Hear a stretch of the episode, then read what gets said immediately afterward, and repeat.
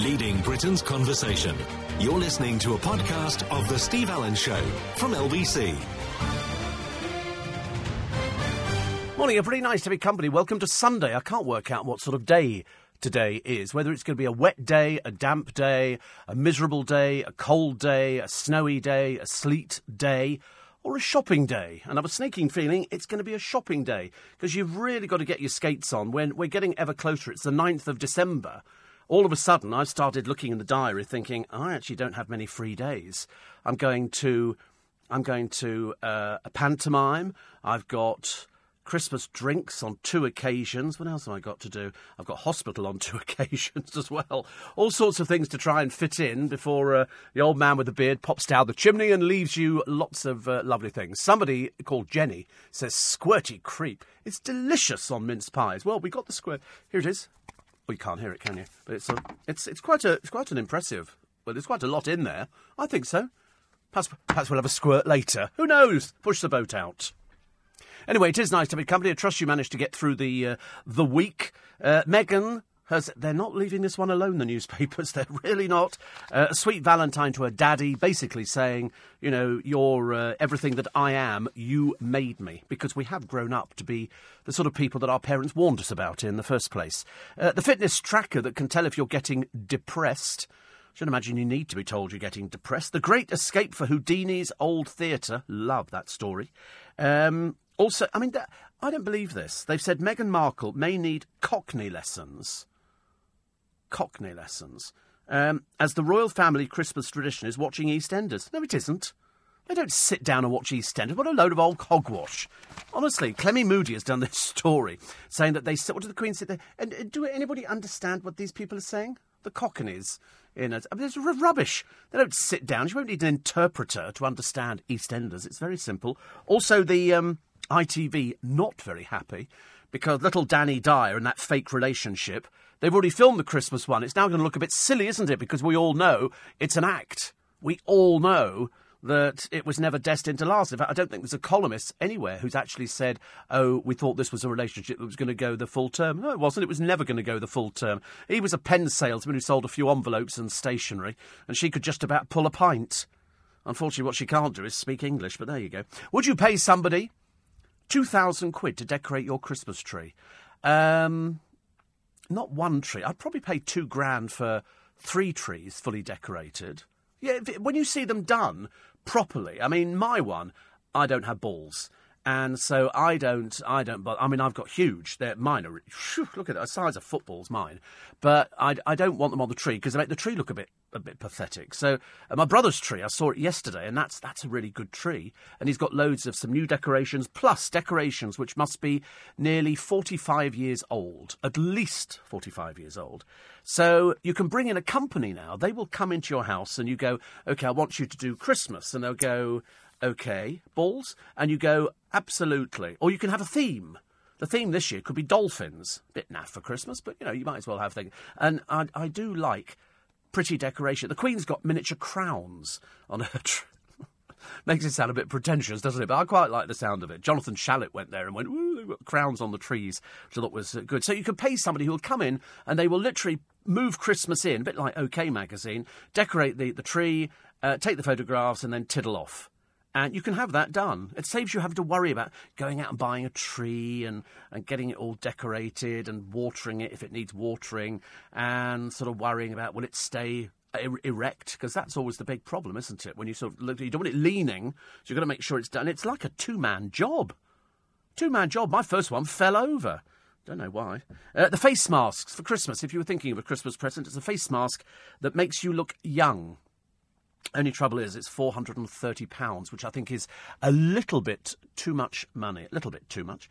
Uh, also, um, how much will you spend on the party season? Because this is the time of year, and we are right in the middle of London. You don't get any more central than Leicester Square. There are places around here, party venues, pubs, uh, private hire rooms, all sorts of things, and you will start seeing the office party. Well you won't see the office party, you'll see the remnants of it. And the remnants will be somebody in a doorway with a tinsel crown on holding a fairy wand, but incapable of speaking. And those are. A great time. I saw some people, I was coming in this evening, two people slumped on the ground. I mean, seriously. So dangerous, so dangerous. Uh, also, burger, chips, a pint, and a pudding in Wetherspoons. About two and a half thousand calories. Which is actually, I think, I just, I don't know what, what, you know, how much that's supposed to be. Is that good, bad, or indifferent? Doesn't sound horrendously wonderful, does it? But, okay. I don't know what, oh, donuts, little. As long as you don't actually swallow, you should be all right. It's the, it's the swallowing action that, that gives you the calories, as you can imagine. But that, that's the jam donut, isn't it? We're not actually giving the jam ones to Henry. I think best not, actually, in this day and age. So he's actually got the one with the hole in.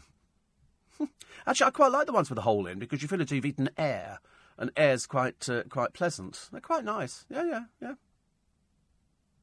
You can have a photograph taken with it if you want. I'm sure you would. Push. Would you like some squirty cream on it just to sort of add to it? Would you like some squirty cream? I think that's so exciting. Squirty cream. I don't even know how you. You're going to do some squirty cream. I don't know how we do this. You watch. This is going to be the biggest disaster you've ever you've ever heard on a on a radio. it's so funny, so funny. This. Anyway, I must t- tell you, thank you very much indeed. Oh, I don't know how we're going to. I tell you what, if you do it, Henry, then at least I can't be blamed. Squirt it into the middle of it, but trying to avoid the, the papers. No, don't aim it upwards. Aim it downwards. That's it. Go on. Oh my lord above, honestly. It's more dangerous than we thought. Does it need another shake? Oh, that's not. Oh, look at that. Oh, that's. Sorry. Blimey. Not sure about that. Not sure about that. there you go. That's the first time we've actually. And it feels quite cold, so it's obviously pressurised, isn't it? I'd eat it before it evaporates. You know what it's like, things like this. Uh, 84850 steve at lbc to. Uh, .co.uk. Actually, I have to be honest, it's so funny. We, you know, we we do the radar figures every. Is it three months we do them? I can never remember. We're, we used to be not permanently in radar, which is the way of surveying how many people are listening. Sunday morning through the roof, through the roof. Absolutely unbelievable. Thank you so much. Thank you so much because uh, it uh, it sort of guarantees the next next few years' contract. Uh, Bab says best mince pies Greggs plus squirty cream. Well, we've just decided you can have a field day with squirty cream. You can really go mad with it. Very nice. But good on mince pies, says Jenny, so that's that's quite nice. Uh, also, also, also, um, da, da, da, oh, sorry. I just realised I'm looking at some of Matt's uh, texts and emails. 84850 steve at lbc.co.uk. Have your posh candles with the water feature found a nice place in the home? They have, Phil, yes. In fact, actually, I took the other one out of the box. I thought it was silver. It's gold. So I must have given silver to my brother, but uh, it doesn't really matter. It doesn't matter. Uh, what was everybody uh, talking about this week? Oh, surprise, surprise, Brexit. What were they talking about with Matt Stadlen? Bereavement. You know, and how bereavement affects different people in different ways. This is after George Bush cried at his uh, at his father's memorial. Not at the memorial, but when he mentioned the fact he was his father, that that triggered it. And there's no uh, there's no way of explaining things like that at all, because it just sometimes creeps up on you, and uh, and you just have to you just have to sort of put up with it. It's nothing. Everybody goes through it. Everybody goes through it. It's a hard person who could actually talk about the, the death of a parent without sort of tearing up a little bit. Uh, the jelly bean. I'm not sure it is actually a jelly bean. In the thumb ends the pain of hand arthritis. I'm always intrigued about new sort of facilities that are coming out, and they, and they say we've worked this out, and if you put this in there, then that can end the pain because people who suffer from arthritis suffer really badly. Suffer really badly. Also, guess what? The child killer Ian Huntley wants for Christmas. This one certainly uh, certainly got me thinking. He wants stockings, a twin set, and, and a wig for Christmas because he wants to change sex. He's decided he wants to continue his life as a woman. I couldn't really care less what he chooses to do with his life as long as he suffers immeasurably during it. Uh, Barbara Windsor was out on the town looking a million dollars the other day. Absolutely. She went to um, uh, a Christmas party. It was quite a well heeled Christmas party. In fact, it was a very, very well heeled Christmas party. And she went there and she looked as though she loved every minute of it. Uh, Rita in Coronation Street. This is a bit of a spoiler alert. She's going to lose the cabin. Norris sells it behind her back. I'm not sure if she's given it to him and he sells it because uh, he wants the money, but he sells it to a couple that she's not happy about. What's the matter? What? What is it? Oh, it's IT- oh, sorry, it's ITV. We have to, have to remember that producer on the Sunday doesn't do ITV. I don't think he ever watches ITV. That's a really bizarre thing. I mean, was there ever a time when you couldn't get ITV on a television? I mean, did it ever work out like that? Because at one point there must have been just one channel, mustn't there? And it must have been the BBC. I can't think of it being anything else. And so I, I don't know.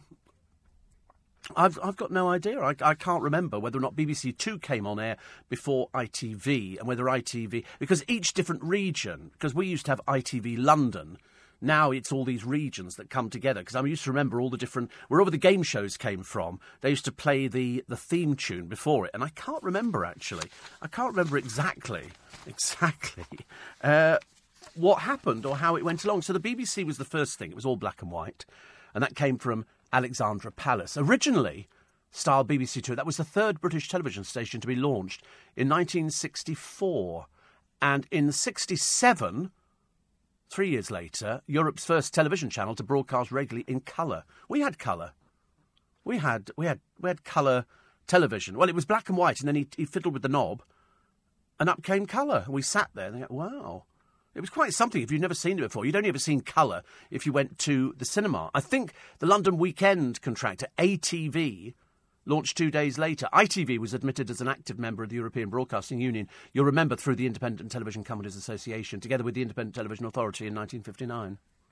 So now you know. I can remember, though, television screens used to be tiny.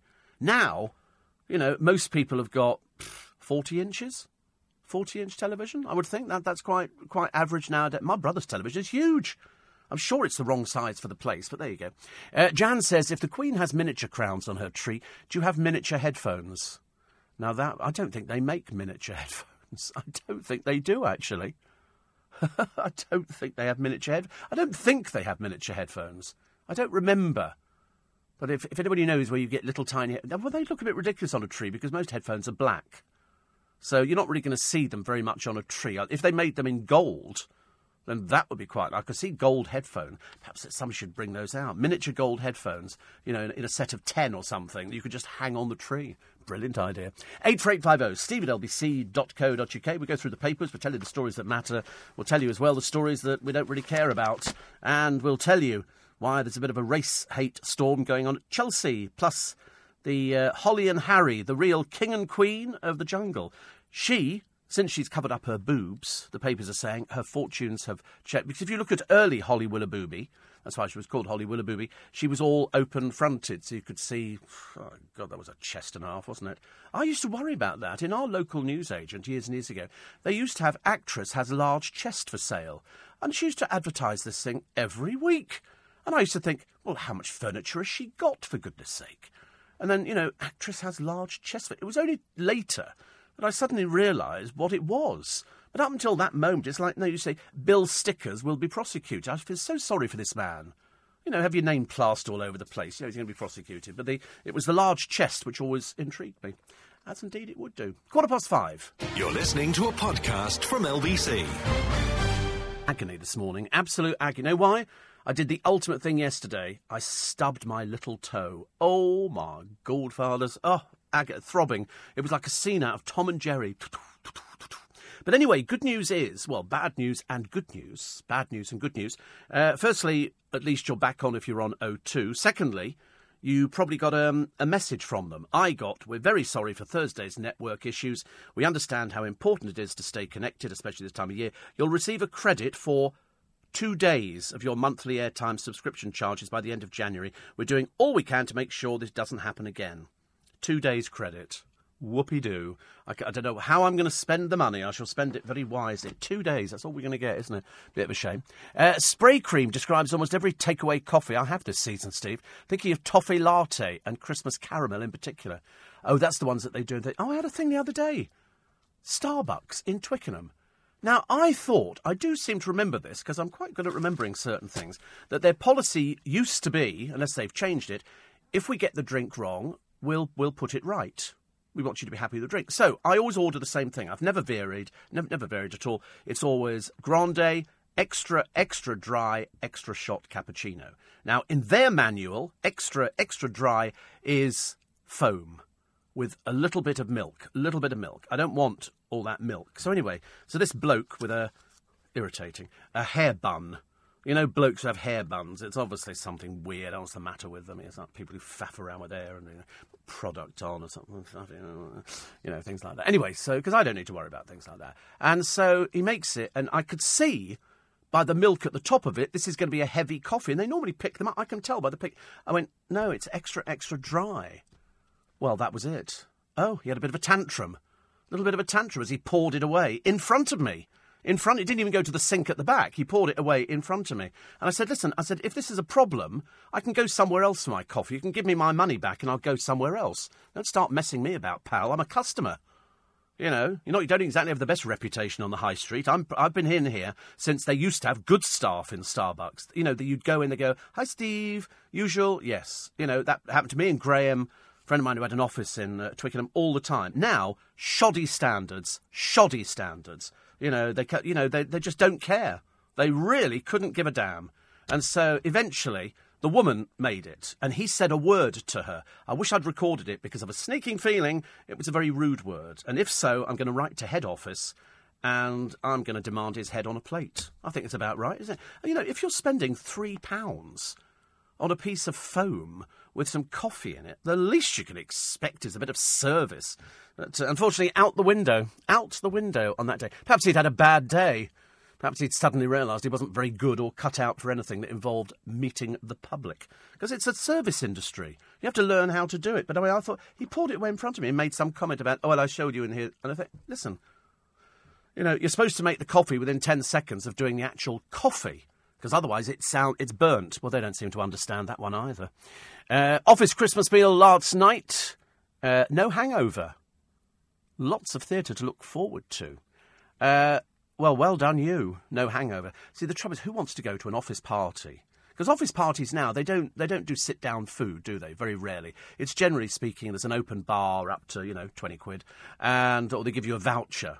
A voucher is very very popular, and they give you a voucher, and then you sort of go there and uh, and you sort of exchange it for two free drinks, which was which was lovely, which was lovely. But I don't do office parties actually.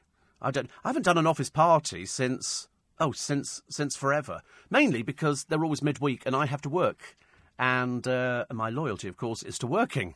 You can't. I mean, can you imagine how you know if you actually sort of um, sort of turned up to work and you'd had a few sherbets? Doesn't work, does it? Doesn't work at all. Mark from uh, Dulwich says double thick squirty cream and strawberries. Sainsbury's extra double thick cream on a hot apple. Oh, that sounds quite nice. Do they do double thick squirty? I'm not sure if they do double thick squirty. I think it's it's. Are you on it? Okay, we're going to find out they do double thick squirty because that sounds quite nice. Remember, Steve, Starbucks don't pay corporation tax. Well, this one couldn't make a cup of coffee for love nor money. He was in the wrong business. He should have been standing out on the street being abusive. Uh, Russ the postie, he says, Your postie doesn't know how lucky he is to deliver to somebody as famous as you. The best I can do is Rachel Riley's mum and a Commons MP. Well, that's good. Not really. Rachel Riley's mum. If it was Rachel Riley, that would be good. Uh, I've had uh, spondylitis for 50 years and took Brufens on prescription until a year ago after I read about ginger root capsules. Oh, here we go. Squirty cream, squirty cream swirls, extra thick.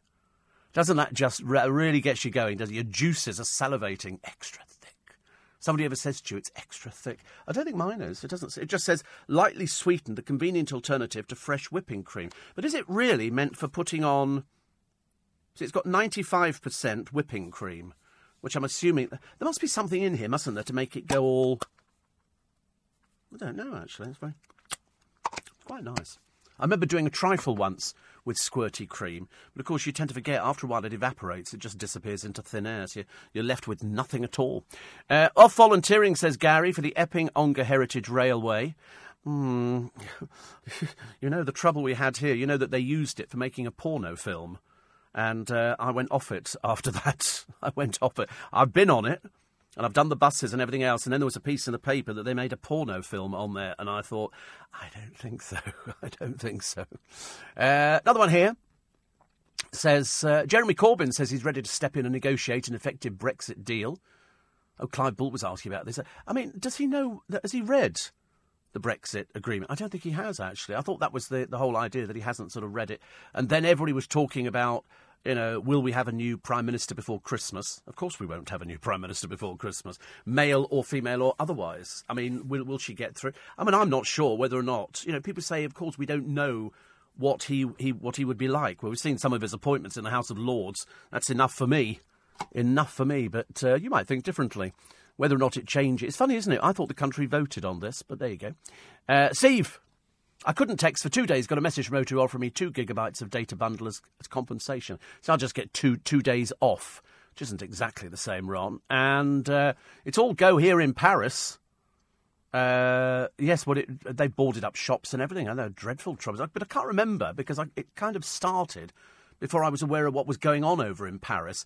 And then there's people, you know, basically it's looters. That's all it is. It's looters. They're people who go out to thieve other people's properties. They don't care whether it's the Champs Elysees or or Oxford Street. They couldn't care less. These are just people. They are they are just rioters. And uh, and what they'll do is they'll throw tables and chairs through shop windows. You feel like going round to their houses, finding out where they live, and then completely trashing their place and going, "There you go. Now you pick up the pieces." Really sad people, sad, sad people. It's perhaps they just don't like Christmas or something like that. Great way, Donny, to spend your holiday with uh, police whizzing past. And uh, oh, it was little Julie that had the uh, the uh, the uh, the Christmas meal last night, which is uh, which is very nice. Is is a Christmas meal automatically going to be turkey? They don't ever offer goose now, do they? Perhaps it's too expensive, but they are, but, the, but they do turkey. I'm having obviously Christmas dinner, Christmas Day, and Christmas dinner Boxing Day, and that's that's quite. So I ended up with two, two Christmas dinners. But the one that I said to my brother, "Can we get um, a trifle in?" And he said, "You won't eat it." I said, "Yes, I will."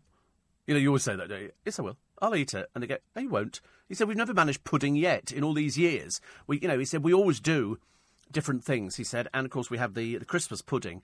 I don't think I've ever eaten Christmas pudding after Christmas dinner. I'm too stuffed with a little sausage with a bit of bacon wrapped round it and some sprouts and gravy and stuff like that. The rest of it is uh, it's a bit of a misnomer as far as I'm concerned. Uh, the Sun, Al Murray's Christmas TV guide. They can't even bother to write the word Christmas. They just write Xmas now, which is ridiculous. Also, Jungle Emily in Fling with Married Star. I mean, how many people has she been with? Every time I open up the papers, there's somebody else. She grew close to her partner on Dancing on Ice, which infuriated his wife. Perhaps she's got a reputation. Perhaps she's got a reputation. I don't know. So, Meghan Markle and her Cockney lesson. What's a Cockney lesson? Goodness sake. They said here Christmas crackered, knackered, uh, Hank Marvin. They don't use this rubbish in EastEnders. Has Clemmie Moody ever seen EastEnders? They don't do that. They're not. They're not EastEnder people. They're actors and actresses. They can probably do Shakespeare, most of them. Baked bean, Queen. Since when? Since when was that? Since when? Basin of gravy, baby. I think she just made it up. What a pile of old rubbish. Septic tank. Yank. How, how often does that crop up in EastEnders? Oh, look, here's a septic ca- tank coming into the Queen Vic. What you got there, Dot? It's my septic tank. Oh, Pauline. Oh, she can't say that now. What's a Vera Lynn? Gin. Have you ever heard anybody going up to the bar in the Queen Vic and going, uh, a couple of Vera Lynns, and uh, when you've nipped up the old apples and pears? Nobody speaks like that. Nobody speaks like God in heaven, honestly. They've got no idea, have they? No idea. Best show of the day. I think I'm the only show of the day, aren't I? I'm sort of, I'm sort of the one that kickstarts your uh, your Sunday morning, just so you can find out what's going on in the world. David Beckham partying in Miami. Oh, she won't like it. Do you know what the thing here that they say with stars, including Helena Christensen, while wife Victoria pe- prepares for Christmas? Victoria Beckham prepares for Christmas. I shouldn't imagine she'd know how to stuff a turkey if her life depended on it. Victoria Beckham does Christmas? I don't think so. Have you got the tree up yet, Dave?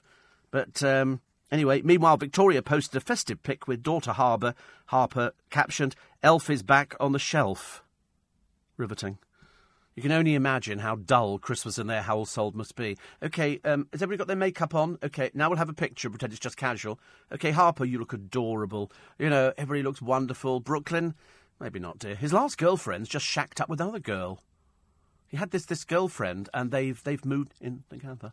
And apparently they, they were seen nogging and holding hands and, and, and kissing and doing that, that kind of sort of stuff, you know, which makes you wonder Oh yes, news, of course. Five thirty on LBC with the headlines. Philip Chrysakos. You're listening to a podcast from LBC.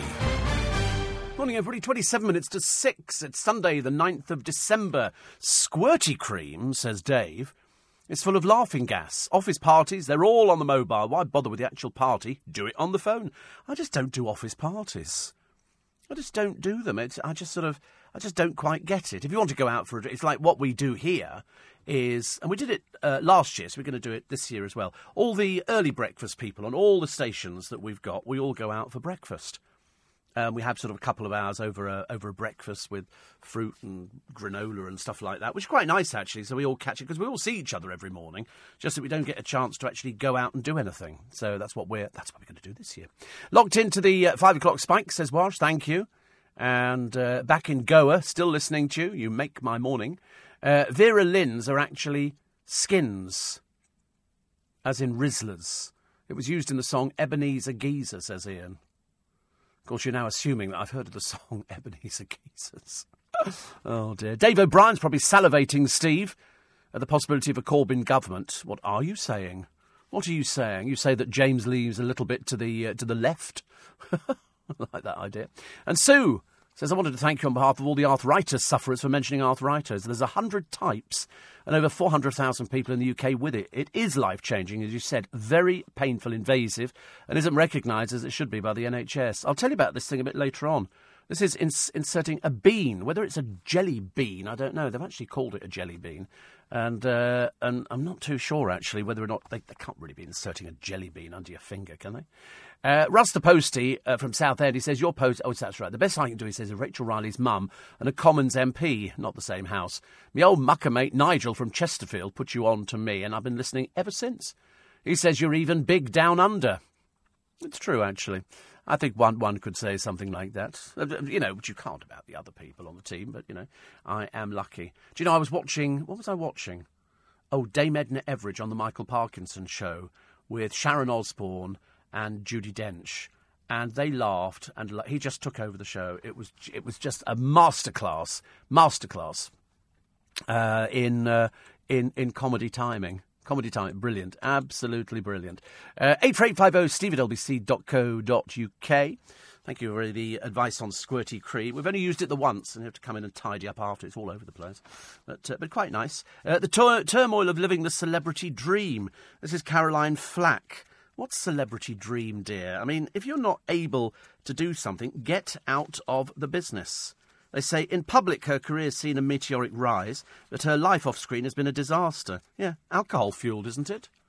You've got to you've got to sort of wake up and try and be an adult. I mean, she's over thirty for goodness sake, and um, you know, she's been out with loads and loads of people. But the trouble is, you know, people are laughing at you now, Caroline. It's not the thing that should be. She's been with Olly Murs on The X Factor, and then the paramedics were called out after an ex boyfriend falsely claimed that she was having a breakdown and all the rest of it. And you think to yourself, well, these people who live their life in the celebrity spotlight is bad. Bad news. Bad news. You've got to learn to do it properly.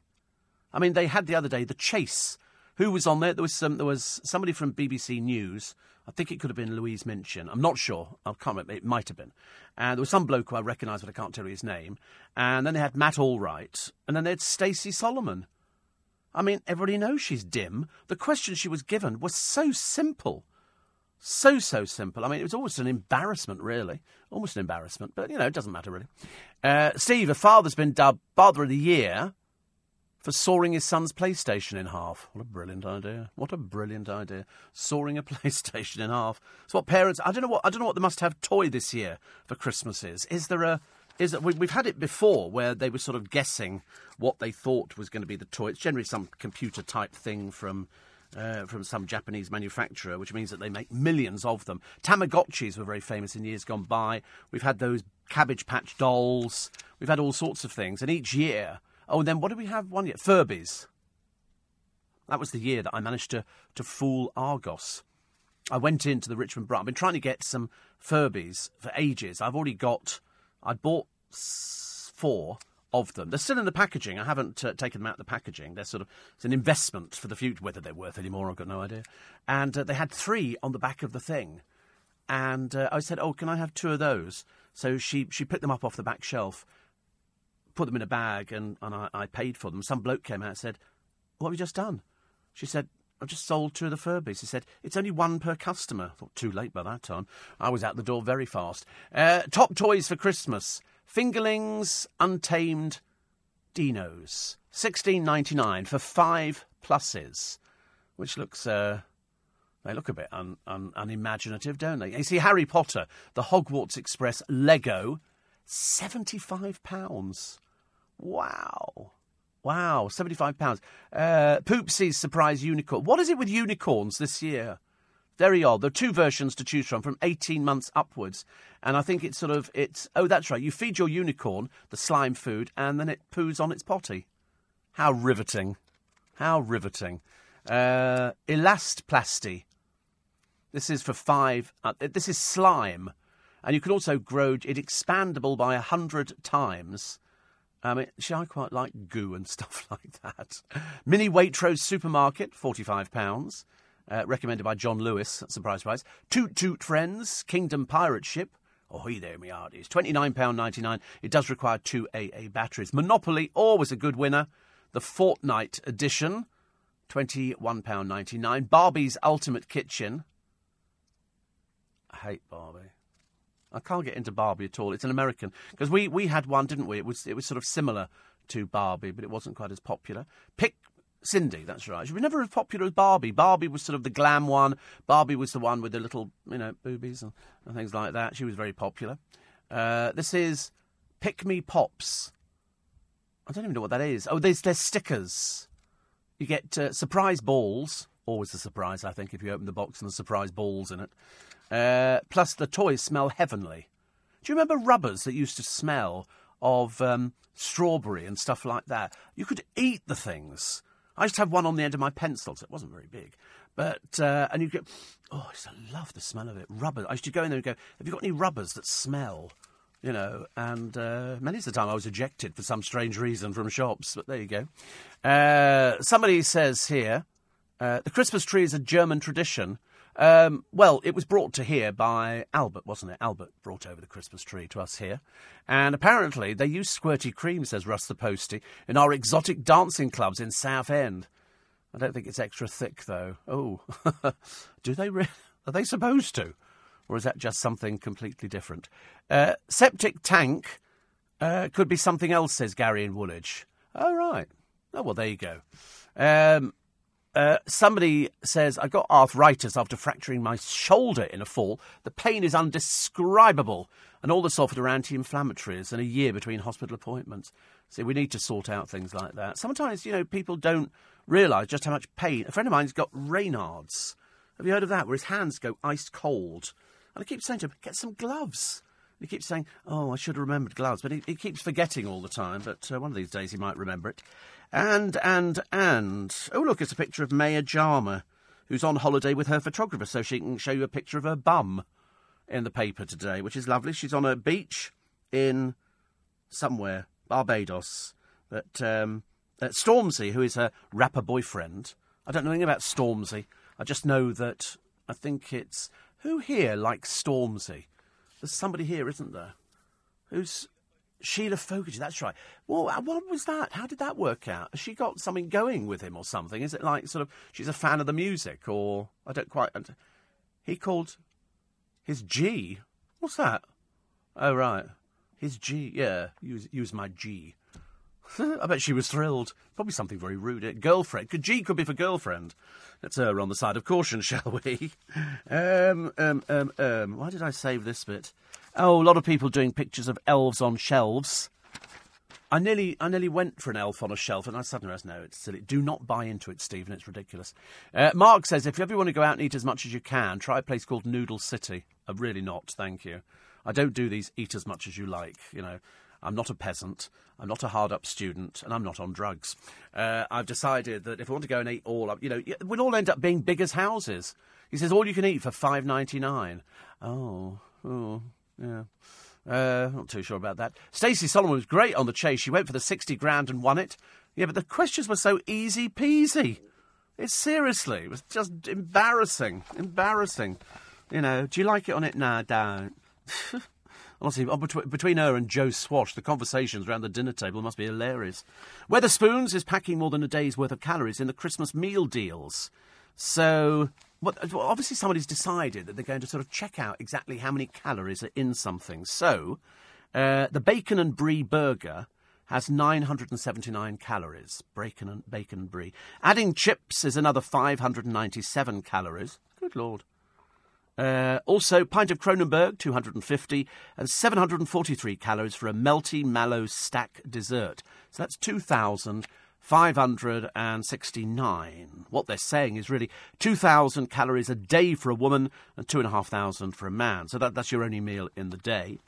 Uh, other meal options brie and cranberry vegetable burger, 747 calories, 597 calories for chips, and 204 calories for a pint of Foster's. Adding a Bailey's chocolate pudding with ice cream at 484. Well, sounds quite nice, actually. And the meal totals 2,032 calories. Wow. Amazing. Megan is a dedicated fashion uh, follower of sister in law. I'm just not seeing good results at the end of this. I don't know why. I suppose it's because we sort of all predicted Dani Dyer and the poor pen salesman, whose name we've all forgotten already, uh, were doomed. It was never going to be a relationship. Uh, and of course, now she's announced it after they've just filmed all the openings for Love Island Christmas special. ITV must be thrilled, thrilled beyond belief. Uh, Steve, uh, you can't beat proper cream on a warm mince pie. Love a warm mince pie. Or ice cream. Ice cream is very nice, but I couldn't bring it in. It would have melted by the time I got here, so hence hence the dairy cream. But you're right, actually, we have got some mince pies. Perhaps we should have a mince pie with a with squirt. Not not for one member of the team because you know he's had a donut and a, with cream on, with cream on. He filled up the hole in the middle of the donut after I'd so lovingly made it, and um, and then he stuck cream in the middle of it, which actually is lovely, isn't it? If you, if you don't need to worry about things like that. I say if, of course, you know, it's a big if. Uh, the Daily Star, what have we got here? Olivia Alex and I try to outdo each other. The reality TV. Who is she? Olivia. Olivia who? Never heard of her. She's uh, she's got a cheap tattoo between her breasts, so uh, that sort of signifies her. Reality star Olivia Bowen. I've never even heard of you, love. Who are you? Who are you? She likes the Grinch. Well, you would, wouldn't you, really? And um, what do you look forward to? I love going to buy the Christmas tree. Left it a bit late, love, haven't you? I mean, really?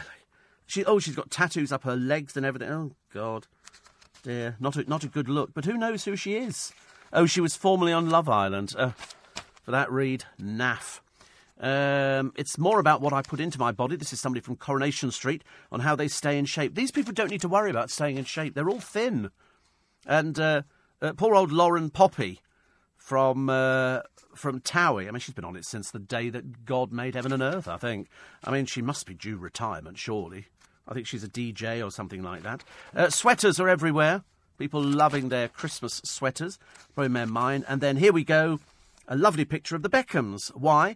They say they go skiing in Val d'Isere. What year would that have been? What the, it's almost like you know they, they, do something once. They go, okay, you might actually see the Beckhams at Val d'Isere plus Louis Tomlinson. When will you see the Beckhams at Val d'Isere? You know, if they went there once, that would be the big surprise, I should imagine. 13 minutes to 6 is the time. Sunday morning on LBC, it's Steve Allen's Early Breakfast. You're listening to a podcast from LBC. It's uh, 11 minutes to 6. Sainsbury's apparently says, Rob, are selling Brussels sprout flavoured tea. I've got some. I've got some. Somebody sent me uh, some in. I haven't actually tried it yet, Rob. And uh, Steve, I popped into Starbucks with a friend recently, ordered two small salted caramel chilled drinks. The barista told me £8. Are you sure they were small? I mean, I can see them costing three three pounds something. See, I, I don't mind. I don't mind paying for the drink. I just want a bit of civility. That's all. Don't, I don't expect somebody to go. And you know, I said to him, "Why don't you give me my money back, and I'll go and go and buy my coffee elsewhere?" You know, and why do they treat people as if they've just wandered through a town and thought, "Oh, look, we're going to have a cup of coffee there." They look like interesting people. John Hammond is in Ipswich. He says, "I watched a couple of videos this morning on Facebook with you chatting to Chris at Radio X." Brilliant. Made me laugh out loud. Yes. The, my, my favourite one is, is the sweep. Sweep. If you can find Steve Allen's sweep, that is that is that's the ultimate. That just met, the first time I heard it, somebody told me about it, and I didn't realise that his his then producer Dave had made it, and I thought it was the best thing I'd ever heard. It was just so clever, Did you, had you ever heard it, Nick? Did you hear the sweet one? It was lovely. Yeah. That was- oh, did I have it on my phone? Honestly, the things you remember, honestly, it's amazing. Uh, Holly says, You talk about balls this morning has reminded me that uh, I made a special treat last week Nadiya Hussain's cardamom sponge balls. Good Lord. The size of golf balls, which I drenched in lemon, lemon syrup. Oh, that sounds quite nice. Have you ever had lemon drizzle cake? That's nice. If it's made properly, you know, with proper lemon, which they sort of drench through. Oh, that's delicious. Um, so that's nice. I like that idea. Uh, Noreen says, hope the cough and cold have gone. They've not gone, but it's doable. It's do- but everybody else has got it. Everybody else, it's doing the round. Once one person gets it, we all blooming get it. Great time. She's at the 60s weekend. The new Amen Corner. Mike d'Abo, Mersey Beat, Swinging Blue Jeans, and Two Fortunes. We're shattered, and I've sat and watched the dancing too. Uh, we had a conversation with Noreen about this. She knows all the background to the band. She knows who's who's in this band, who who replaced so and so, so and so, which is lovely. Dallas says I reheard the bit about American grits. It's cornmeal porridge. I know, I know. Uh, on catch up, reminded me of one of my all-time favourite movies, My Cousin Vinny. I've never seen My Cousin Vinny. I've heard of it, but I don't know about it. It's a, a feel good film. What did I watch yesterday? Probably another Christmas film. My boss phoned me and we were having a chat. He said, you need, you need to go and watch something that cheers you up. I said, I'm going to watch a Christmas film. I got myself so depressed. it was about, you know, is there going to be Christmas for the family? And at the last minute, yes, there is. Ray, You know. Uh, Dallas says there was, uh, there was only the bee when my family was posted to Cyprus uh, on the radio there. When we came back, there was also ITV. I remember playing out with my friends when they all disappeared off, telling me Coronation Street was on. I was bemused as to why all these kids would be so interested in a programme about the Queen. Ian and Jackie, Ian and Jackie sent me in a, a lovely picture uh, of their log fire and their Christmas tree. Well, that's very classy. Seriously, I mean, you might think I'm taking the Michael, but that's that's very nice. Your tree looks delightful. You've got a what looks like a real log fire. I hope there really is a chimney backing that up, otherwise you're in big trouble. But no, it looks beautiful. That's beautiful. I bet that looks even nicer. I've only got it in black and white. We don't we don't print in colour. That's lovely. I'm very envious of that one. That's a really good one. The tree looks nice. Real tree, by the look of it. Uh, Jane says, "Good morning. Only the legend could open the programme with squirty cream. I love it. I know we, we like to be we like to be different on the radio. You know why? It's because it's the weekend." And I think the weekend is the time where you put your feet up. You need something that's going to get you to the breakfast table, at least in some shape or form, so you can have a piece of toast. Then we had Jamie Oliver telling us how to do toast the other day, and then I shall be going out for breakfast later on after I've hobbled round the park with my blooming toe. My little, my little toe. Oh, it hurts. Oh, it does hurt. It really does. How I could walk into a, a set of step ladders, I've got no idea. But uh, long may your spike continue. Sad to miss your January show. I'm away on holiday. Jane, go to the LBC website. You can leave it alone. You can download. You can download the the app. I'm constantly surrounded by people who play with their hair on this program. I get it from Nicky Soldier. I mean, you don't find me doing it, sort of fluffing it up and everything else before we all take the Mickey out of poor Steve Allen, the diabetic, with a heart complaint, borderline living, and. Um, Yes, you can go and download the LBC app. Then you can take LBC with you. It doesn't cost anything. It costs nothing, not a penny piece. lbc.co.uk. She says, thank you for making me feel happy and laugh at this time of day. Good. Stacey says, if Elf on the Shelf is good enough for Posh, then it's good enough for you. She's not written Hi Steve on it, has she? Probably she might have done. I'm, I'm going to have to get one of these elves on shelves, but I decided the other day I wasn't going to do it.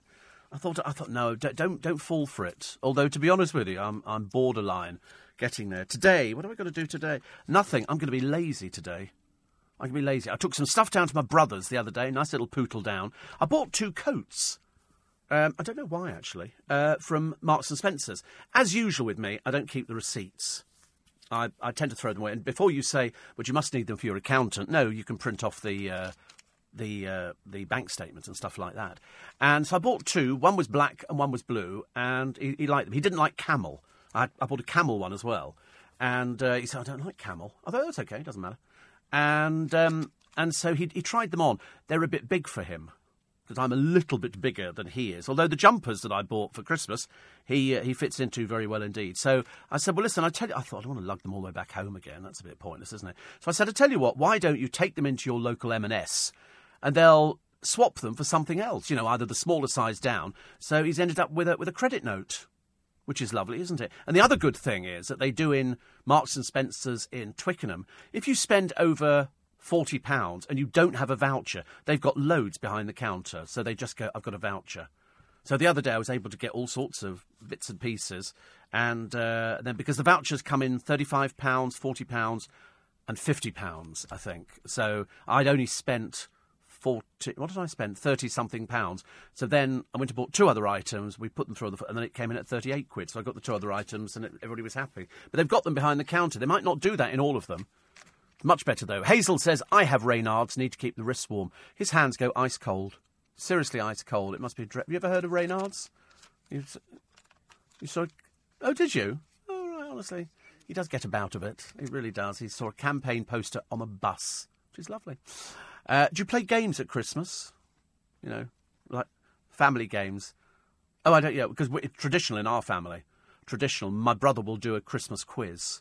And there'll be about sort of 10 or 11 of us playing. Oh, I hate it. Every year I hate the blooming thing. And he said, this year, he said, I'm not doing a quiz. It's something else. Perhaps it's a reading or something. I don't know. Whatever it is, we always do games. My, it seems to be in our family. My uncle used to have little bags about, what's that, about four or five inches? About five inches? Yeah. And uh, inside each one would be an item, and it could be a cotton reel, billiard ball, all sorts of little things, and you could feel it. You had to work out what it was, and you wrote it down. I know, mad family. What can I tell you? That was part of our part of our game. And the other one, which was really cheap, you can do this. I don't know if you still get. We, I don't think we get them actually. There used to be a magazine called Informer, The Informer, which came out, and you get it shoved through your letterbox. So my brother would pick up about ten of them because they were, they were left all over the place, and he'd devote a quiz saying, "On which page will you find a house for sale for six hundred thousand? And then you'd have to. It, what? And then you'd have to go very quickly through it. It was like a speed game, you know, to see how. Of course, me, I didn't really bothered. But uh, we used to do quite well on that one. And then he, he, he would also go, right, I'm going to play you a little bit of music. You have to tell me what it is. Or what the connection is to Southend or Iceland or something like that. He, he's obsessed with doing quizzes, obsessed with doing them. So we, we have to, it become tradition in our family. Small wonder I don't want to spend Christmas there. You can imagine, can't you? We did have the other th- thing though, which was very good, which was his his girlfriend's friend makes these balls, and they're tissue paper. And you pass it round, the music stops, you rip open the tissue paper, and there'll be a little motto saying, you know, stand on your head in the corner, or something like that, or, you know, sing the first line of Bar Bar Bar Sheep. Because they've just, did you know they, they dropped that? Apparently, there's a toy manufacturer. It used to be Bar Bar Black Sheep. Have you any wool? Yes, sir. Yes, sir. Three bags full. One for the master. One for the dame, I think it was, and one for the little boy or girl who lives down the lane. But they've decided you can't have that, so it's now Bar Bar Bar Sheep. This doesn't even make sense. Bar Bar Bar Sheep. They're stupid sheep, aren't they? I saw them in the film Pig. They're Bar Ram you, Bar Ram you. And I think, sheep don't talk. They really don't talk. And they were talking to the pig, and the pig's going, It'd be very nice if you just walk into this pen. Bar ram. Please. Since when has there been talking sheep? Honestly. Uh, Autoply. Autopoly. The family brains game. Switch it on and it plays itself wherever he's on the mobile phone. Yes. Do you know they're actually trying an experiment to take phones away from people? They did it in a village a few years ago. They took away the television. To sit within within less than six months, three families had divorced you know, kids were in trouble with the police and everything else. It was awful because we're addicted to television. And if you took people's phones away, as we all discovered during the O2 debacle, people can't live without their telephones, can they? It's difficult. Oh, forgot to push the button. Woo! I saw you looking up, going, "Oops." Anyway, um, what have we got here? ITV beg Holly to host the show next year. Well, of course they would. She's got record figures for them, uh, and you know she can do no wrong which is lovely. And uh, Love Island's Olivia, my joy for the first December as hubby and wife. How dreary. What boring people they are. Uh, Strictly dancer AJ Pritchard is desperate to reach the final in a tribute to his late mentor. And uh, Dianne Buswell is tipped to become one of Strictly's biggest stars. There are no big stars on that programme. They're all exactly the same. They're just dancers. And who's going to win? I'm a celebrity. Get me out of here. Go on, all together. Who cares? I agree with you. News is next. I'm Steve Allen. Back with you in three minutes. You're listening to a podcast from LBC. Morning, everybody. Nice to be company. Welcome to Sunday morning. And, and at the risk of sounding tediously boring, I need to tell you that the, the shops are full. Uh, things that they're not in short supply, but the papers are trying to make out that sprouts are in short supply, and you know there's going to be a shortage of turkeys and all that. There's no such thing. I promise you, everybody will manage to get it. If you don't get it, then have fish fingers or something like that. You don't have to have turkey for Christmas. Traditionally, it was goose, uh, but then people don't cook goose very much because you've got to do it on a rack, and it's uh, it's sort of it's it's quite an expensive, quite an expensive uh, bird to do. But mind you, I've seen the price of some of these turkeys. You know, you you can pay a hundred pounds for a turkey quite easily. I know you can get cheaper. We all used to have. I don't think we ever had when I was growing up a fresh turkey. It was always frozen, butterball. I just remember it was butterball, and it came when you when you bought it. You could see the butter had been put under the under the skin, and I remember that. You know, my mother cooked it perfectly. Well, I say cooked it perfectly. We did have a couple of years where she left the giblets in. And of, I remember saying, when he took it out of the oven, I meant, Mum, did you take the giblets out? She went, oh. She kept forgetting to take the giblets out. It wasn't because she was getting old or anything like that. It was just so many things to think about at Christmas. You know, if you're very good, because what you've got to do is time it so it all arrives at the same time. It's so good going, okay, the turkey's ready now, roast potatoes will be another hour. You've got to make sure it's all done properly. Uh, Jason in Ascot. Morning, Jason. He's got a John Lewis Peruvian pine tree. God, it's quite big, isn't it? Plus, I noticed your little, um, what do they call it? You've got a little house with Mary and Joseph. Nativity scene. Is that what they call it? Nativity scenes?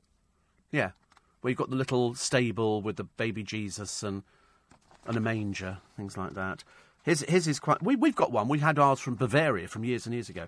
But uh, this year, he said a new set of this year's premiere 1,500 tree bright lights, red and white.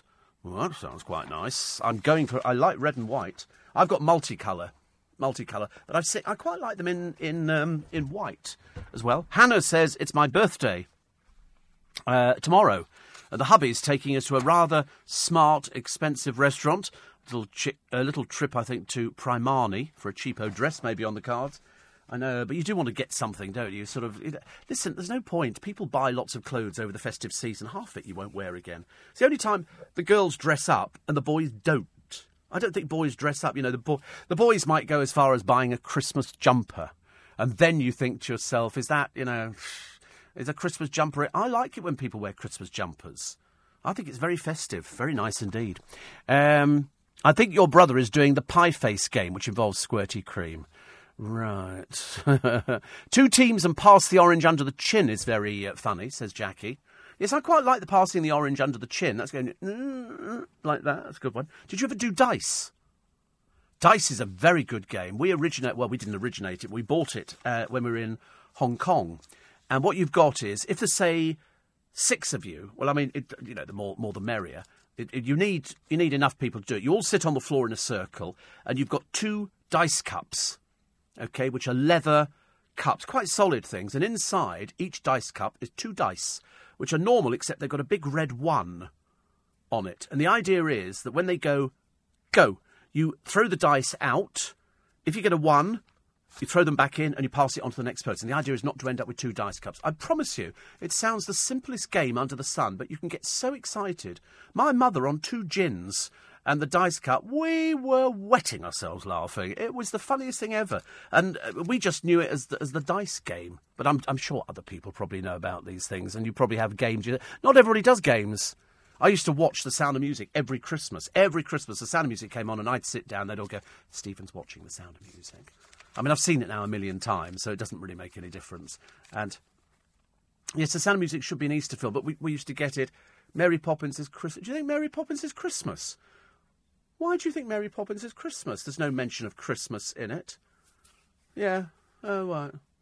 Well, I'm going to be watching the new Mary Poppins. Just want to see where they've gone to, because the children have grown up now. Jane and Michael Banks. You won't leave us, Mary Poppins, will you? Oh, no, don't leave her. We have. She's tricky. That's right. This one's tricky. I love the kids because Matthew uh, Garber died very young. I think he was only 21 and uh, because they'd used them in quite a lot of Disney films. Walt liked the two kids together; they work very well together, and he liked certain people. The the bird woman he'd found in an old people's home, and they took her out. In fact, after she'd finished making it, she died. She died, but she was up early each day, you know, on the steps of St Paul's. I mean, it's a it's a trek and a half, I should imagine. And uh, and she was ideal as the bird woman. Feed feed the birds, tuppence a bag. And I did see Finding Mr. Banks. Yes, yes. Strangely enough, um, I know the man who wrote the follow up to that film, uh, the follow up to Mary Poppins originally, because he knew P.L. Travers. Because she was the, the the film was a little bit you know, they didn't have a great relationship, her and Walt. She didn't like, because all the Mary Poppins books were individual. Mary Poppins goes to the park, Mary Poppins in the kitchen, Mary Poppins, you know, goes to get the kids out of rehab, all this, all the different things. And, uh, and then they, they put it all together. And when you watched Finding Mr. Banks, and they went, oh, but, you know, Mary Poppins didn't come down to look, look after the children. She came to sort out Mr. Banks, who needed his eyes opening. And I thought that was good. And so, and you've written songs? Yes, we've written songs, they said. And, and, and the song is what? Supercalifragilisticexpialidocious. And you could see the look on her face. Right? I don't think so. but it was difficult. Um, but this, this friend of mine knew P.L. Travers very, very well. It's got lots of recordings of them talking about Mary Poppins and the follow up, Mary Poppins too, Because you know who they wanted, or uh, who, who wanted the part? Go on. No, right. Michael Jackson wanted a part in Mary Poppins. Oh, well, that was going to work out. Moon dancing, you know, across Cherry Tree Avenue. I've got no idea. Because there is a road in London just down from the museums, which is very similar to Cherry Tree Avenue. It's in Kensington, and it's a very famous little crescent of houses, all beautiful. It looks just like Cherry Tree Avenue. But Walt, Walt flew her over, and also she wasn't having it. She wasn't having it. In fact, she wasn't even invited, P.L. Travers, to the premiere you know, which was she had to snuck in. A bit of a shame, isn't it, really? Uh, Steve, a few weeks ago you mentioned the great Ken Goodwin. Ken Goodwin was the one. Settle down. and he used to laugh. He'd come on stage. I'm too good for this place, and uh, and he was very funny. And the reason I mentioned him is because he that was one of those comedians that made me laugh. You know, there's, there's very few comedians that can actually make you laugh. I can watch certain people, and I go, do you know? I mean, when I was watching Dame Edna that was so clever, so clever. Didn't stop, didn't let up doing, you know, and because he was he was sort of dressed as Edna, it just worked brilliantly. But Ken Ken Goodwin could just is a, little smile on his face, and he'd start he'd start telling you these jokes. They were so lame. There was something nice about it, and the, the reason I mentioned him is because I met his widow um, some years ago, a couple of years ago now, and she said, "Thank you for mentioning him." I said, "I thought he was lovely. I thought he was lovely. There were there were so many." so many comedians around at the time. It was, uh, but he he was lovely. It was just he did have comedy timing. That's what you've got to have. It's no good coming on stage and doing a string of gags. He could, he could just stand there and, and go, "I'm too good for this place." it seems effortless. Seems effortless, David, and that's why that's why I liked him. But th- there's very few of those sort of comics around. Oh, there are very few. Very strange. See if you can find a picture on net of Christopher and Avril Rowland's 52 foot Christmas tree. They planted 40 years ago about a thousand lights. Only a thousand, Ian. I have a thousand on my tree. You can get more than that. I mean, I've, I've forgotten how many Neil has on his tree, but it's an awful lot. An awful lot. Oh my God, fellas. That is, that's one hell of a tree, isn't it? They had a programme on, on Channel 5 where they were showing you people around the country who put up trees and then um, they invite the neighbours round and they have mulled wine and thing, and they really go. They've got everything. That is one hell of a tree. How do you get the lights to the top of it? That'll be a cherry picker, won't it? Oh my god, that is enormous, isn't it? I mean, well, yes. So there you go, a fifty-two foot Christmas tree, uh, a merry and magical Christmas, says Ian. That's lovely. You see, I just, I just like it. Oh, there they are. Look at them, bless their hearts. That, that is quite something, isn't it? That's quite. The one in Trafalgar Square's gone up, but it's not lit. It's looking a little bit bushier this year than the one we've had in uh, in previous years. So uh, I'm I'm all in favour of that. I don't want any, anything looking spindly. Little Julie says, I know you don't have Netflix. Maybe it'll come out on DVD, but I watched a really good new Christmas film called The Christmas Chronicles with Kurt Russell as Father Christmas. You'd love it. If it's got the word Christmas in the uh, the title, I would. Um, Kevin from Dudley says, according to an old goodies annual, apples and combat means wombat. when do you bring that into conversation? How do you manage that? How do you manage that in conversation? Uh, and uh, Mary says, You really took me back to my childhood. We used to write Bad Luck Bill on those posters regarding prosecution. Mind you, we thought it was funny to put a letter I in the middle of two let signs. chortle, chortle next door. Give me a needle and cotton, we sew your sides up. And uh, I, used, well, I used to see them in Hong Kong. They were all over the place. All over the place. It was, um, you know, it was sort of Bill Stickers will be prosecuted. I thought, poor soul, honestly, they're all against him. All against him. Not so good, not so good. Uh, you must watch, says Christine, my cousin Vinny. It's brilliant. Oh, is it? Oh, what's it about? Love your programme, says Greg. Thank you very much indeed. And uh, it's called a crib. The Mary and Joseph thing, but Jesus shouldn't be put in it till Christmas morning. Oh no, you can be bothered. You have to put the baby Jesus in to start with. I mean, you know, because the trouble is he wasn't born at Christmas. Christmas is pagan, as we now know. And I thought the uh, the time of year he was born was July. You know, there was no sort of snow or anything else like that in Bethlehem. There were just wise men who'd had, who'd had a chat to a star, and the star had said, um, you know, there's going to be this babe, like born in a stable, and uh, I'm going to have a word with the shepherds. So the shepherds uh, go off and have a little chat and everything else. It's, I mean, I like it. I like the Christmas story. I loved it as a child, and I haven't changed as an adult. Oh, good slurp on a Sunday morning for a cup of tea. Uh, so if you've got children and they're of that age where they get excited about Christmas, you know what you've got to do. Now, this is this is the problem, isn't it? You've got to try and do the shopping for Christmas, and then you've got to make sure that you hide the presents. My mother used to hide them in her bedroom, and I found them one year, and I remember thinking, oh. She's hidden the presents in the top of the wardrobe. And so I came out quickly because I thought, oh, I think it's bad luck or something. Uh, but always a surprise. Under my brother's Christmas tree, he's got a lot of presents under it already. And it's a very good tree. I mean, I'm quite surprised. It's fake. Fake tree. So it's tall and thin, you know, which, which I like something a bit thicker. I like something you get your hands round, you know, something a bit bit meaty. Uh, Donny says, hopefully no riots today. Uh, yes, I, well, I, I, agree with you. Uh, would he be paid double, says Flo, for working during the Christmas? Uh, I think treble, isn't it? I, treble. I'm, I'm sure. I, I, I, mean, I don't want to sort of speak out of turn. If everybody else is just getting normal money, then I'll tell you the same story. I'm also getting normal money. Do you know? I don't think people get paid extra for working Christmas anymore. There's no because there's loads of people who working Christmas doesn't make any difference to them. So, extra, extra, double. What here? Really? What for? Why? I don't quite understand that. We used to get extra years and years ago when we were in Fleet Street. You got double working Christmas Day, double Boxing Day. So in fact, if you were a presenter, it became quite quite lucrative.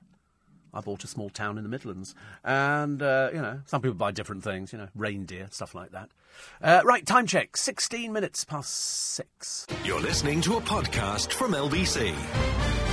Morning, a really nice to be company. 6.19 coming up at 7 this morning, the weekend breakfast show with Andrew Castle. Up for discussion, a builder is dubbed Father of the Year as he takes a saw to his son's PlayStation 4.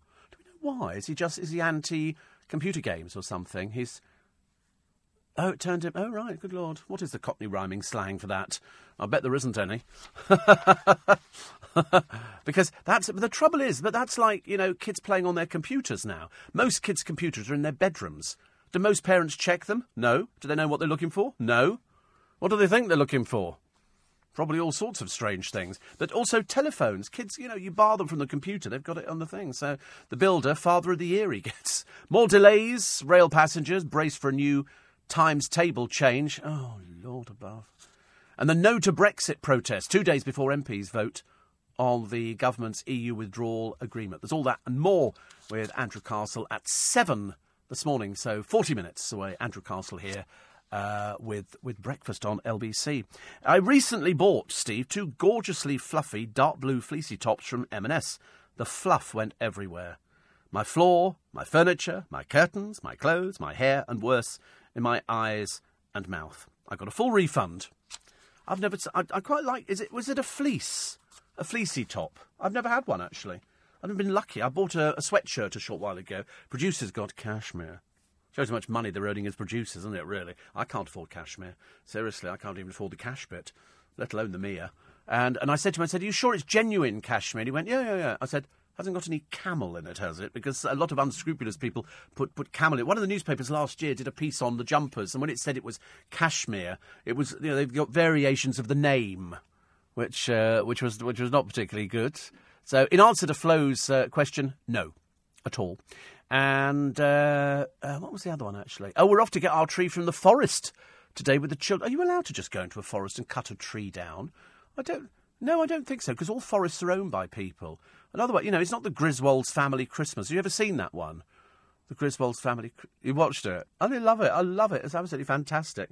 I just love the expression on their face when they cut the turkey. And it goes like that and collapses. And uh, so uh, the only comedians that make me laugh so much are Sarah Millican.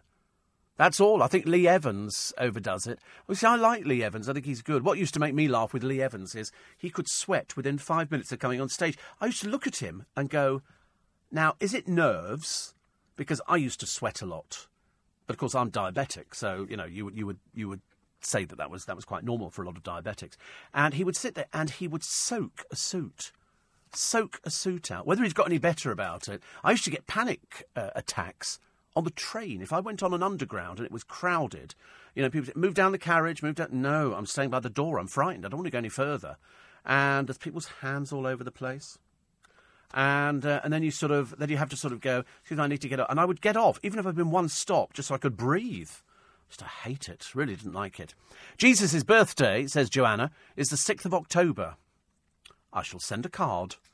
I don't want to miss out. I haven't sent one all these years up until now. There's a new film out called The Queen's Corgi. That sounds a pretty dull thing, doesn't it? I thought she's just lost her last corgi, hasn't she? Or she's one of her favourite corgis. People always lose those. So I never like corgis. I don't know why. Apologies to corgi lovers everywhere. But it just, I've never, I've, I've, I don't know what sort of dog I fancy. If I was going to have a dog, I don't know which one I would want. You know, I've, I've seen some, some nice looking dogs, and I've thought, you know, sheep dogs, they're actually quite nice, aren't they? Things like that. Uh, Gary Barlow says he takes full responsibility after he was caught up in the tax avoidance scandal. He faced heavy criticism. Asked on Desert Island Discs how he looks back, he says, awful, really. I take full responsibility. Try and do these things under the guidance of other people. I don't know a thing about accounts. I never want to. It's of no interest. He said that's, I mean, I'm, I'm with him on that one. It's no excuse. It's no excuse, but I mean, that's why I pay an accountant. I know, I know people in this office who do their own accounts. I mean, I wouldn't even know where to begin. Not the faintest idea. I pay an accountant to do it. He does it. So I'm, I'm with Gary Barlow. It's, you know, my accountant's always said, listen, you just sort of get on, earn, earn the money, I'll do the accounts. And that's the way it works. I don't know anything about things. I don't want to know anything about it. I, I kind of close my eyes to it because I think it's, it's a lot easier. Uh, the creators of the Three Lions song, which was the Three Lions? Three Lions on that's coming home. Football's coming home. That was David Baddiel and Frank Skinner are going to work with the Lightning Seeds for a special live performance 22 years after it was released. 22, the 22 year anniversary. Wow. It was originally created to mark the 1996 European Championships. And um, so that that's lovely. Three, See, the trouble is, I don't understand football. No point in telling me about football. I couldn't care less. The dullest thing that's ever been existed on the. T- that and bowls, I think, and synchronised swimming. I'm really not remotely interested. Um, sorry? Dressage. I quite like dressage. I don't. It's, it's a it's a bit poncy, isn't it? You know, the horse goes tip tip tip tip tip like that, and people and you sit on the top. And everybody's they all look very smart. And I think it's very clever, but it's not my kind of thing at all. Uh, the synchronised swimming. You know, take the pegs off the noses, make it more entertaining. That's what I say. You know, synchronised drowning you could have, couldn't you? Yeah, put a shark in there just to liven it up. You screams and everything else, and then as the water slowly changes colour, to that nice sort of crimson which you get everywhere. I don't know why actually, but I was I, I, I, like watching diving, but I could never do it. Ha- even if you paid me a million pounds, I could never climb to the top of a diving board, even with or without Tom Watts' face up there. It just I'm I'm too scared of heights. I'm really bad. Even standing on a chair frightens me. I could never ever do it. And you watch these people; they they, they were trying to. I think wasn't wasn't um, didn't Tom Daley do it with his boyfriend? Husband, and, and, he, and he took him to the diving board. He went, oh no, because it's so high. I don't know. Did you go up as a kid? So that you can't do it, can you? Did you do it? Oh, oh no. See, I couldn't do it. Seriously, I mean, even even thinking about it makes me feel quite ill. You know, you get those sort of things. Somebody says, "Oh, couldn't you die?" No, Not in the slightest. Could you parachute? No, no, nothing like that. Just in case you pull the ripcord, nothing. It looks like a scene out of Bugs Bunny, doesn't it? He pulls the ripcord and there's no parachute. So I don't like anything like that at all. Still going on about um, Jade Goody's death is um, is uh, Jeff Brazier because the boys are 15 and 14. He's opened up 10 years after the event. He's got a, a new wife now. And um, his, his, his career sort of went a bit awry. Jeff Brazier. He sort of he sort of popped up on a few little bits and pieces, but uh, he's still talking about it because he's a grief counsellor. He works as a therapist and he's got expertise in coping with grief. Everybody deals with it differently. Every single person deals with it differently. As you saw with George Bush, you know, crying, not crying, but he choked up. I do it all the time, all the time. You can't help it. If it's if it's somebody that you feel strongly about, you know, because you do worry where they are. You do worry if they're sitting on a cloud or something like that. But people deal with grief differently. Children, I don't think, understand grief. You know, not at all. And what they've got is sort of bits of Jade, you know, being a racist. Jade, Jade just being particularly thick and stupid. I don't think she was thick and stupid. I don't think she was. Well, once she'd worked out that people thought it was funny, and then Joey Essex, but I mean, he hardly pops up at all nowadays, so that's quite good. Quick slurp. It's that Saturday morning cup of tea. Honestly, we love it, don't we? Uh, it's it's Sunday, as I know. Like I said, Saturday morning. Yeah, but it tastes like the one I had on Saturday. Trying to get out of that one fairly quickly. Uh, also, Holly and Harry, the real jungle winners. He could win, you know.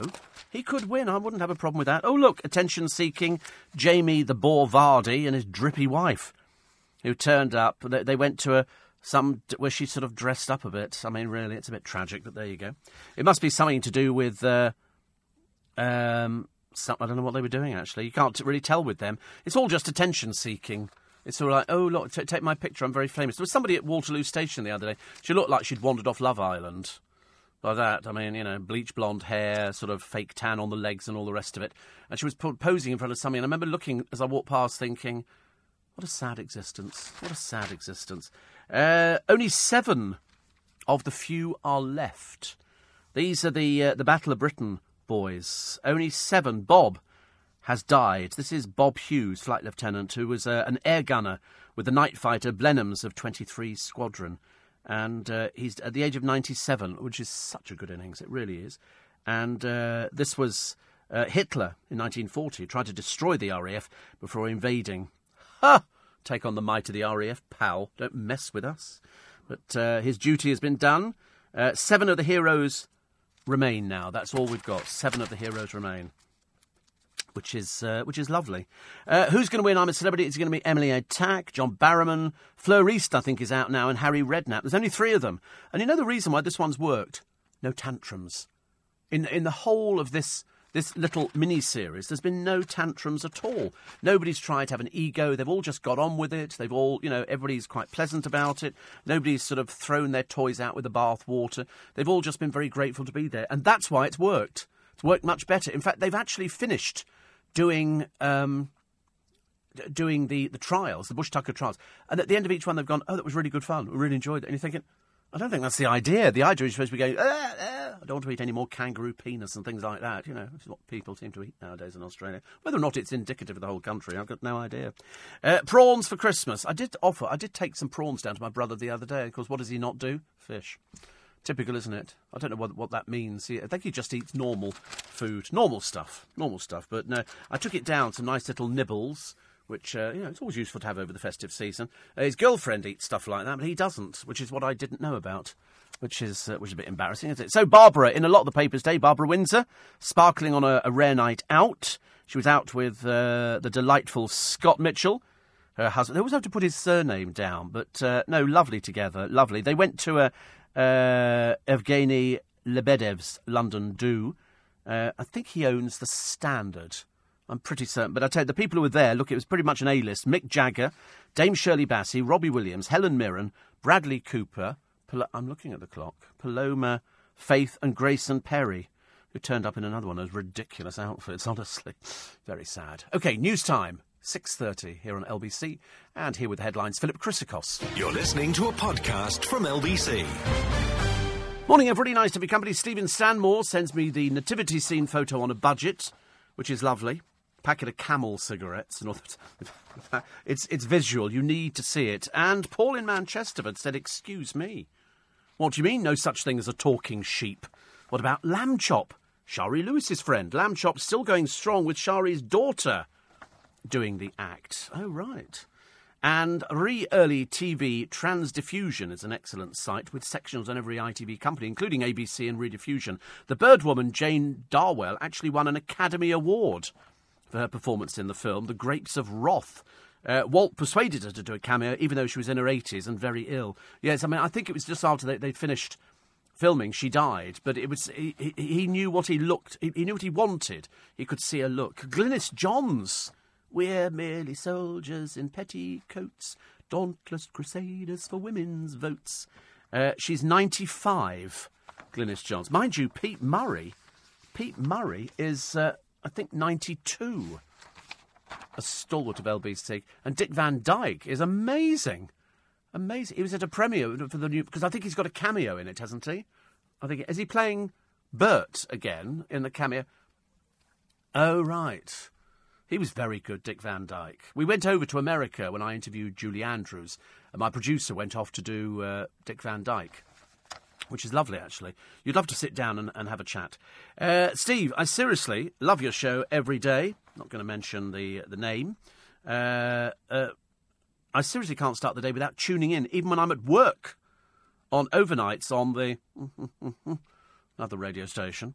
Uh, I honestly think you're a saviour for so many in this hard world. Actually, I got a one from a lady the other day. She's been, uh, she's had a, a lot of problems recently, and she said for the last two years, she said you've been my lifeline, which is uh, which is always nice, isn't it? Uh, I'm working Christmas Eve, Christmas Day, and the pay is double with a bonus on top. You see, I always thought actually because years ago people go, oh, I don't want to work Christmas Day, and they go double money, and they go, oh, I'll work it, and you think, and in fact, all the people who was it who told a story? Oh, Biggins. Biggins did a story which I, I did years and years ago, and it was you would uh, you'd open up the phone lines on Christmas Day and get children to phone up and say what, what presents they had and stuff like that. You'd have a little chat with, with the children, and I used to do a phone in on Christmas Day with Father Christmas, and Father Christmas would, would come in. Okay, suspend belief, whatever. He came in, and uh, and you'd have somebody up on the line and all the rest of it. I remember the first three kids, the children that we put up on the line, uh, and we go, so what did you get for, for Christmas? And they go, nothing. And you go, oh, why is that? And they go, Jewish. And uh, eventually, Biggins had six people up on stage in one of his pantomimes, and he said, "So, what have we all had for Christmas?" So they went, "We're Jewish." And you think, but I know loads of Jewish people who give presents to their kids. Of course, you can't go through any any festival, can you? You know, without giving presents to people. You don't have to call it a Christmas present, call it anything you like. Sounds lovely. Uh, also, uh, sorry, the other people at the party, apart from Grayson Perry, who's just a slight oddball, I think. I mean, you know, I don't have any problem with it. I just think it's slightly exhibitionist and also just dreadfully tacky. But there you go. Uh, Paloma Faith Grayson Perry, Liz Hurley, uh, accompanied Elton John's husband, Dave Furnish. Uh, also, David Cameron was there and London Mayor Sadiq Khan. But it was Dame Barbara who stole the show. Scott said it was lovely for her to be out and see a few old friends. Exactly. It's exactly what she needs. It's nice to do that. Not all the time. Not all the time, but uh, but just a little bit. And also backing the trust that gives young cancer patients support. And this is uh, the Teenage Cancer Trust. And you always think, well, one of them, Molly, says, I was able to hang out with others of my age in a fun environment, I won't forget it. And that's it. And uh, lots of people have been helped as well. Owen says the charity helps during chemo. You have to prepare people for chemo and all sorts of things like that. So, for all those people going through all of that, everybody's got your backs. Don't worry, everybody's got your backs. Strictly Pros, Katya Jones and husband Neil will give their woes the kiss off to celebrate Christmas in her native Russia. They've also announced plans for a show. They've already been told. They were told, I think, the other week you've been dropped from the Strictly tour. They don't. They don't want them on it, and uh, and so they've um, they they've sort of set up their own show. Who's going to go and see them? I've got no idea. I really can't understand it. But uh, Neil says, "You know who I am now." And then he uses a rude word. I'm the guy who kissed a gay man's wife. Then he quickly backtracks, saying, "I'm only joking." And you think, what? How can you ever joke by saying something like that? It's ridiculous. But they're, they're going to do uh, a, a, private show. That's Katya and, uh, and Neil. Don't know why. They're going to put Snoggate behind them. I personally, I don't see anything the matter with it. But I understand if you're drunk, you, you shouldn't be out getting drunk if you're, you know, headlining on a, on a BBC show. Kirsty Gallagher looks ready for love as she grabs hold of Elton John actor Taron Egerton. They were at a, at a party the other day. So uh, he's nice. I quite like him, actually. In fact, I quite like him a lot. Also, uh, we got J.K. Rowling, Millie Mackintosh. Liam Payne is being encouraged to get back with Cheryl by pals. He's not remotely interested. That that died a death some some ages ago. I'm afraid there was no chance that you're ever going to be sort of seeing them back together. But uh, here it is, Christ- Christmas at uh, Tamara Ecclestone's house is never low key. It's always ultimately tacky. They've got a five foot advent calendar, just about big enough, and she has a child. And uh, here, decorations cost three and a half thousand. Two trees were a thousand pounds. A giant advent calendar and gifts came to five hundred. Four thousand went on a magic mirror photo booth. You see? Every time you hear the bells, an angel gets its wings. Not for the Ecclestone place, I shouldn't imagine. Poor old Tamara Ecclestone, honestly. Uh, they reckon she spent fifty thousand pounds on her uh, on her lavish thing. I mean, to be honest with you, I really couldn't give a stuff. It's got nothing to do with me what people spend their money on at Christmas, you know. But it's just don't don't flaunt it. Don't flaunt it. Uh, yesterday, the TV reality show Star. Who's that? Has she been on TV reality? She's not the brightest person, it has to be said. But uh, 2,000 spent on family gifts, 20,000 will pay for first class flights as the celebrations move to Los Angeles. They really have a vacuous existence, don't they? It's just sort of a case of spending lots of money, going on holiday, and uh, doing all sorts of things. So they call in companies, and her mansion was all. Do you remember us telling you ages ago? She claimed she had 50 staff in the house, and I said, somebody's ripping somebody off. You don't need 50 staff to look after three people. That's a case of sucker, scotcha on that one. But there you go, you know. You know, the fool and their money. What do they say about that? Uh, Love Island winners lose at real life. Uh, this is some columnist who says I wasn't a bit surprised that Dani Dyer and Jack Fincham have split up. I predicted it months ago. The moment it was announced that they were a relationship, I said, won't last. It's fake. It's a fake relationship. The agents would have said to them, listen, uh, okay, just just pretend that you're together. It's a real intense relationship, you know. And so she's going, okay. And he, of course, is, is just about as bad. So they sort of start this relationship, but then they suddenly realise that they're not suited at all. Of course they weren't. It's just fake old rubbish, isn't it? And, uh, and then he gave up his job selling pens and stationery, which is lovely. And then um, one of my little reporters out on the scene discovered him in a pub which, uh, with his friends you know, being very loud and leery, which is embarrassing, really, because if he had half a brain cell, we don't even think he's got one, but anyway, if he had half a brain cell, that would be quite good, wouldn't it? Because then he could work out how he can develop it. You just don't go out with your friends drinking and doing other things, do you? Really, you don't do that at all. But there again, he's not bright enough to know it. But uh, very shortly it'll be, sorry, Jack who? In fact, they're saying that already. You know, because they don't plan it. They just think, oh, I go out to some nightclubs, have a few drinks, score with a few girlies and that's it. But it's it's not. You're supposed to look on this as as a golden opportunity to try and make something of your dull existence, and they don't bother. I mean, I don't see her going much beyond next year. I really don't. Um, good lord. Uh, I can't mention that. It sounds too rude on a Sunday morning. But we've got a lot of boozy Santas uh, invading a London tube station on a charity pub crawl. They raised sixteen thousand pounds, which is good. They were dressed as Father Christmas, elves, and reindeer. Do you know, I, I, it still makes me smile. Every time you see a whole load of people going out there dressed as the Father Christmas and the elves and everything else, and you think, we had them round, round uh, Richmond, Twickenham the other day, and they were all on bicycles. And I thought it looked great. I thought that was, that was sort of a really, really nice thing. Other people, of course, hate it, but I'm not one of them. Christmas is coming. The goose is getting shipped in from Hungary, apparently. A Sunday Mirror probe has found a supermarket imports uh, import many festive favourites. Lidl's frozen turkeys come from Canada, Poland, and France, while the goose is shipped in from Hungary. Iceland's turkey breast joint with bacon is produced and packed in Poland, while its frozen pigs in blankets are made with EU pork. And like the Lidl goose, its stuffed duck is from Hungary. Sainsbury's Maris Piper potatoes are grown in Israel, while Tesco's Lakeland goose comes from Hungary. Ocean Spray's cranberry sauce is made from berries grown in Canada, Chile, and America.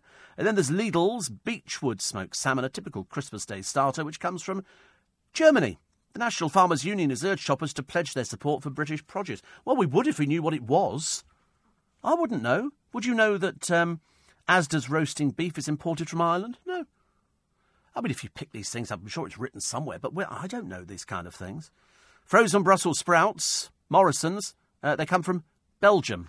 But does it really matter where it comes from? I mean, I'm, I'm all for supporting, you know, the British food industry, absolutely.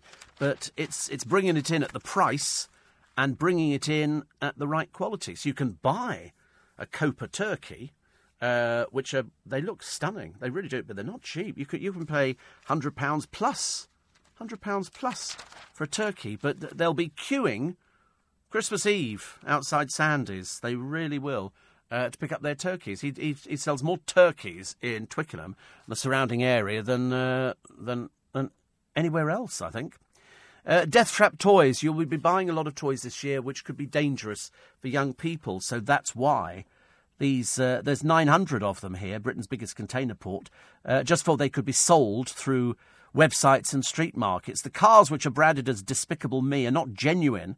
They're powered by rechargeable batteries, but they come with dangerous plugs which don't fit sockets properly. I think if you buy anything that's electrical from a market or a website, unless you know who it is, you know, you're asking for a pile of trouble. The amount of people who bought these scooters, which I thought were illegal, and these little hoverboard things, which can just burst into flames.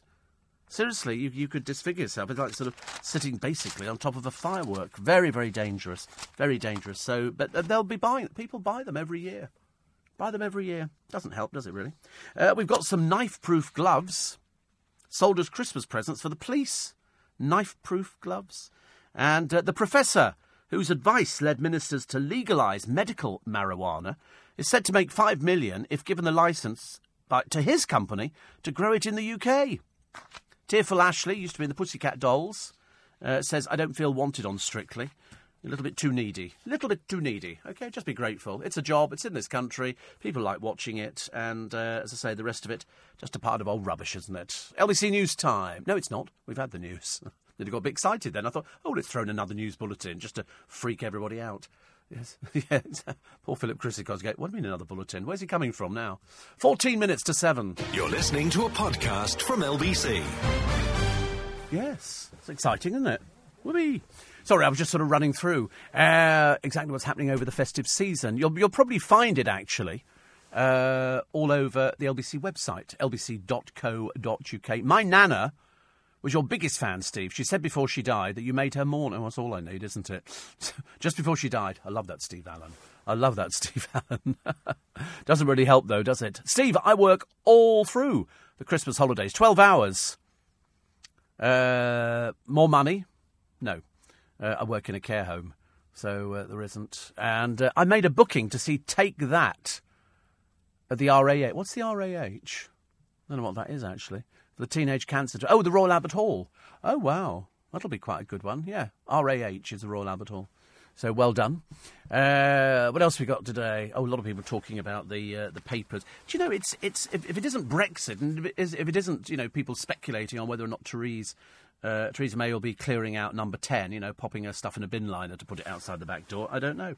A survivor of the Salisbury Novichok attack fears the poison is slowly killing him. This is front page of the Sunday Mirror. Holly and Harry, that's uh, Holly Willoughby and uh, Harry Redknapp. He could win.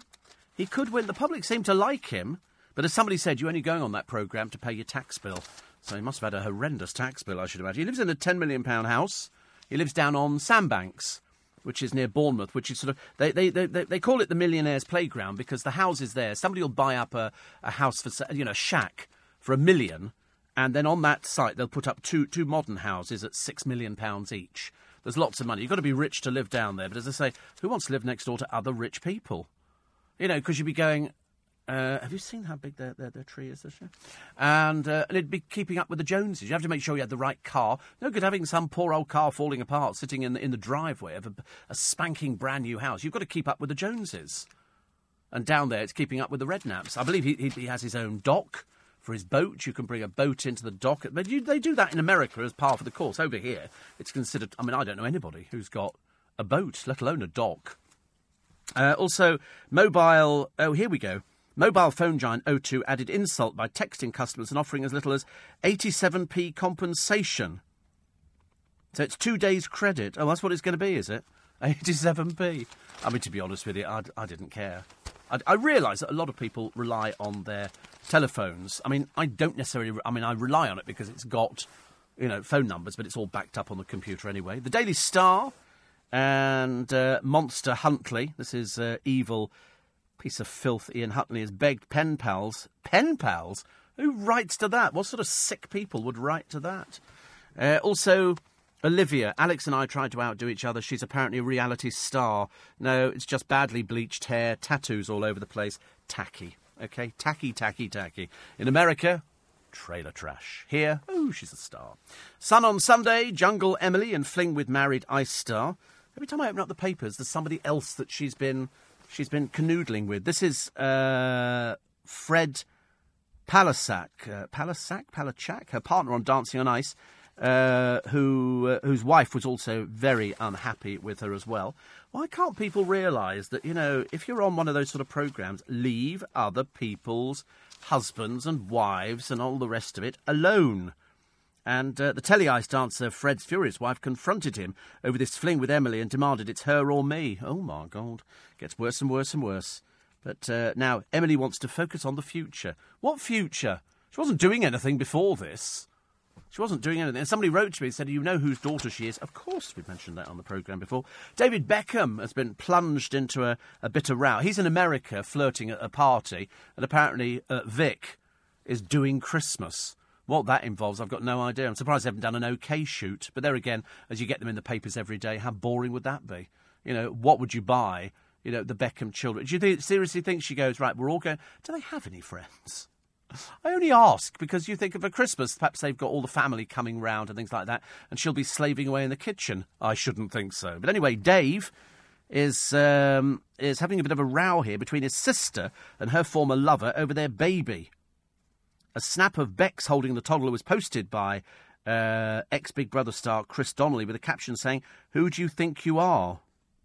He says, I wait five months to finally be reunited with my daughter on her birthday weekend, only to be told to wait another week due to family arrangements. Oh dear, oh dear. It's all going to go pear shaped, isn't it? And uh, Prue Leith says her new husband takes her shoes home with him every day to clean. We used to clean our shoes every weekend for school, Sunday night, shoe cleaning. We had a shoe cleaning box, and we would um, and we would clean our shoes. Don't know why. Perhaps it's something that comes back to the uh, to the RAF days. Caroline Flack, my agony on pills for depression. It's honestly all these people's sort of inflictions seem to be. I mean, her party lifestyle, on off, on off, on off. You know, it's they need to grow up. Some of these people you know, and then things might be a lot easier. But, you know, when you get the sort of the ambulance called out for her because the ex boyfriend, or as I say, ex boyfriend at the moment, could be back on again next week, decides that she's going to do something terrible because people do silly things when they've had a few sherbets. That's the way it goes. If you enjoyed this podcast, listen to Steve Allen live from 4am Monday to Friday and Sunday from 5am